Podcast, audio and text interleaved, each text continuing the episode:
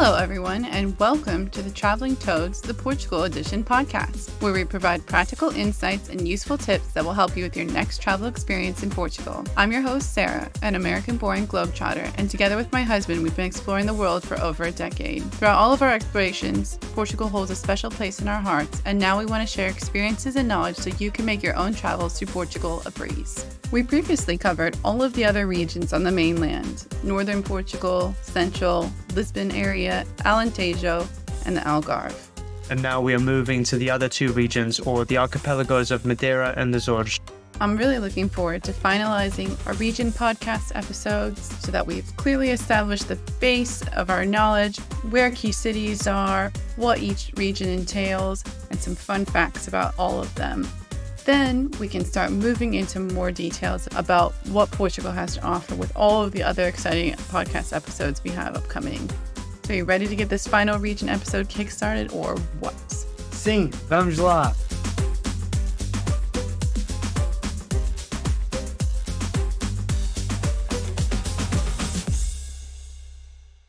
Starting with Madeira, where my family is from, and of course Cristiano Ronaldo. It is an autonomous region of Portugal and is part of the archipelago that includes Porto Santo, Desertas, and Selvagens Island.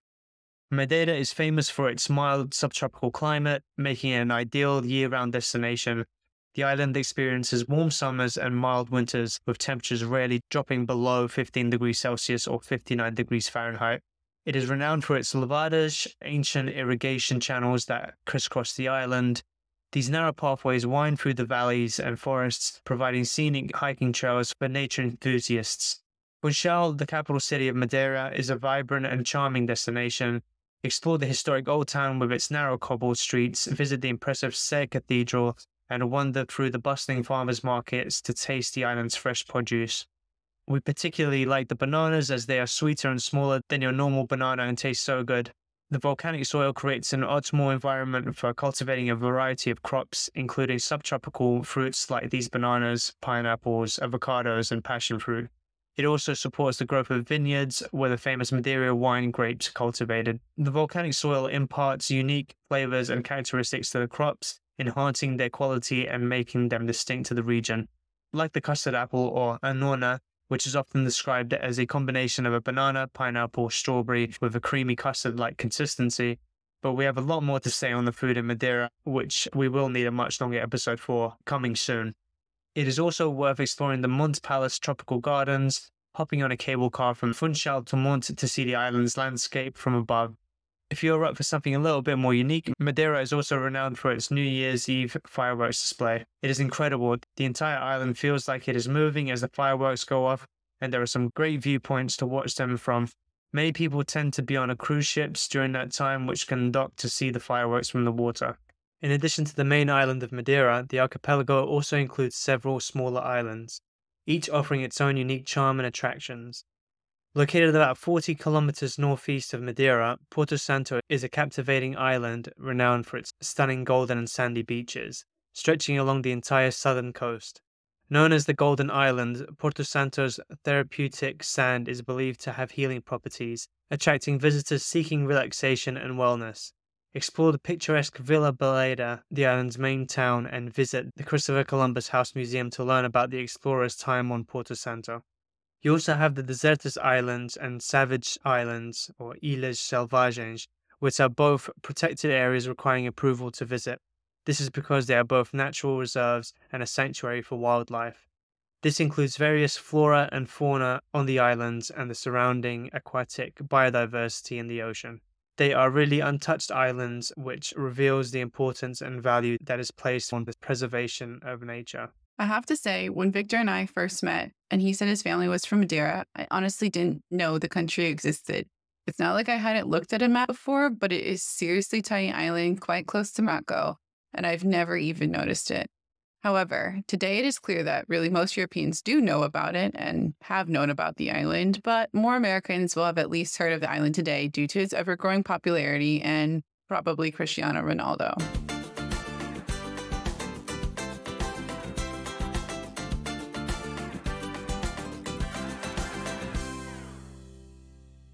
Moving to our last region of the seven, Azores. The Azores archipelago is composed of nine volcanic islands located in the North Atlantic Ocean, approximately 1,500 kilometers, 930 miles west of mainland Portugal. The nine islands include the following Santa Maria, which is often referred to as the Sunshine Island, as it's warmer and has a drier climate compared to the other Azorean islands. We've got Terceira, which is rich in history and culture.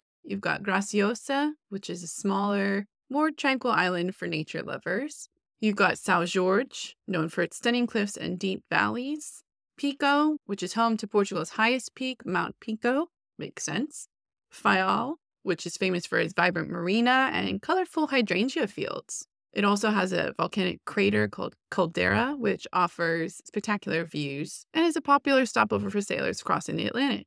You also have Flores, which is the island of flowers, which has loads of flowers and makes sense. And you've got Corvo, which is the smallest and most remote island of the Azores. So if you're going for a more secluded feel, that's the one. And lastly, we've got Sao Miguel, known as the Green Island. It is the largest and most populated island in the archipelago, offering a diverse range of landscapes and attractions. This is the island that we visited and stayed in Ponta Delgada. Ponta Delgada is the capital of São Miguel Island and is also known as the regional capital of the Azores Islands and offers a vibrant city atmosphere mixed with historic charm. Visit the Portas de Cidade, city gates, St. Sebastian Church, and explore the charming streets lined with traditional black and white cobblestones. Azores, while is still Portuguese, is still different to both mainland and Madeira not only in landscape, as I found Azores to be a mixture of Portugal and weirdly the UK, as there's a lot of green space, stone walls, and cows, which you don't really see in other regions. The dialect is also unique to the island, so again, while the language is the same, Portuguese, the regional expression is very different. Some of the places to visit on San Miguel are the Sete Cidades. You will have likely seen it if you look up Azores, as it is definitely a top attraction. It features twin lakes, Lagoa Azul, or Blue Lake, and Lagoa Verde, Green Lake, nestled in a volcanic crater. The contrasting colors of the lakes create a spectacular sight, and we were lucky when we visited that was good weather. You also have Furnas, famous for its geothermal activity, including hot springs, geysers, and fumaroles. If you get a chance to indulge in the traditional cozida de Furnas, a delicious stew cooked underground using the natural heat, is quite a unique experience and quite tasty. There are also various hiking trails around the island where you can find hot springs to enjoy and what I consider very Jurassic Park like vibes. Very green, mm-hmm. tropical surroundings, and like dark dirt paths. And in our case, it was also raining. We had tried to do more hikes, but that was our main challenge with the Azores. We went in May and the weather was off and on, so we couldn't see as much as we liked. However, it didn't take away from the more educational activities we participated in, like visiting the Gorreana tea plantation, Europe's oldest tea plantation. You can take a tour, learn about the tea making process, and enjoy a cup of fresh Azorean tea. We also went on another unique tour of the local pineapple plantation. Yes, you heard that right. The Azores is known for its delicious pineapples, which are grown in greenhouses due to unique microclimate of the islands, just like Madeira. The pineapples are smaller and also more balanced than your more acidic traditional pineapple. You can see the various pineapples in different stages of their growth as it takes a crazy two years to grow to maturity, but honestly, they are so cute. So even if the weather is rubbish, there's always something you can do on the islands. And that's a wrap on our journey through the magnificent regions of Portugal. We've explored the northern region and its charming cities and unique culture, ventured into the vibrant heart of central Portugal and Lisbon, delved into the rich heritage of Alentejo, soaked up the sun in the beautiful Algarve, and marveled at the natural wonders of the Azores and Madeira archipelagos. It has been an incredible adventure, and we hope you've enjoyed discovering the beauty and diversity of this remarkable country alongside us. Now that we've got the groundwork laid on the regions of Portugal, highlighted some, just some of the major cities and the areas we know there's always more, and discuss the cultural elements tied to each, we're going to be moving into the topic of transportation around Portugal.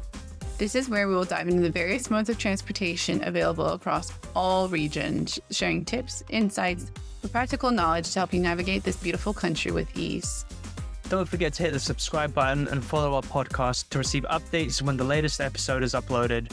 You can also follow our travel escapades on our Instagram at The Traveling Toads or visit our website at thetravelingtoads.com for more travel advice.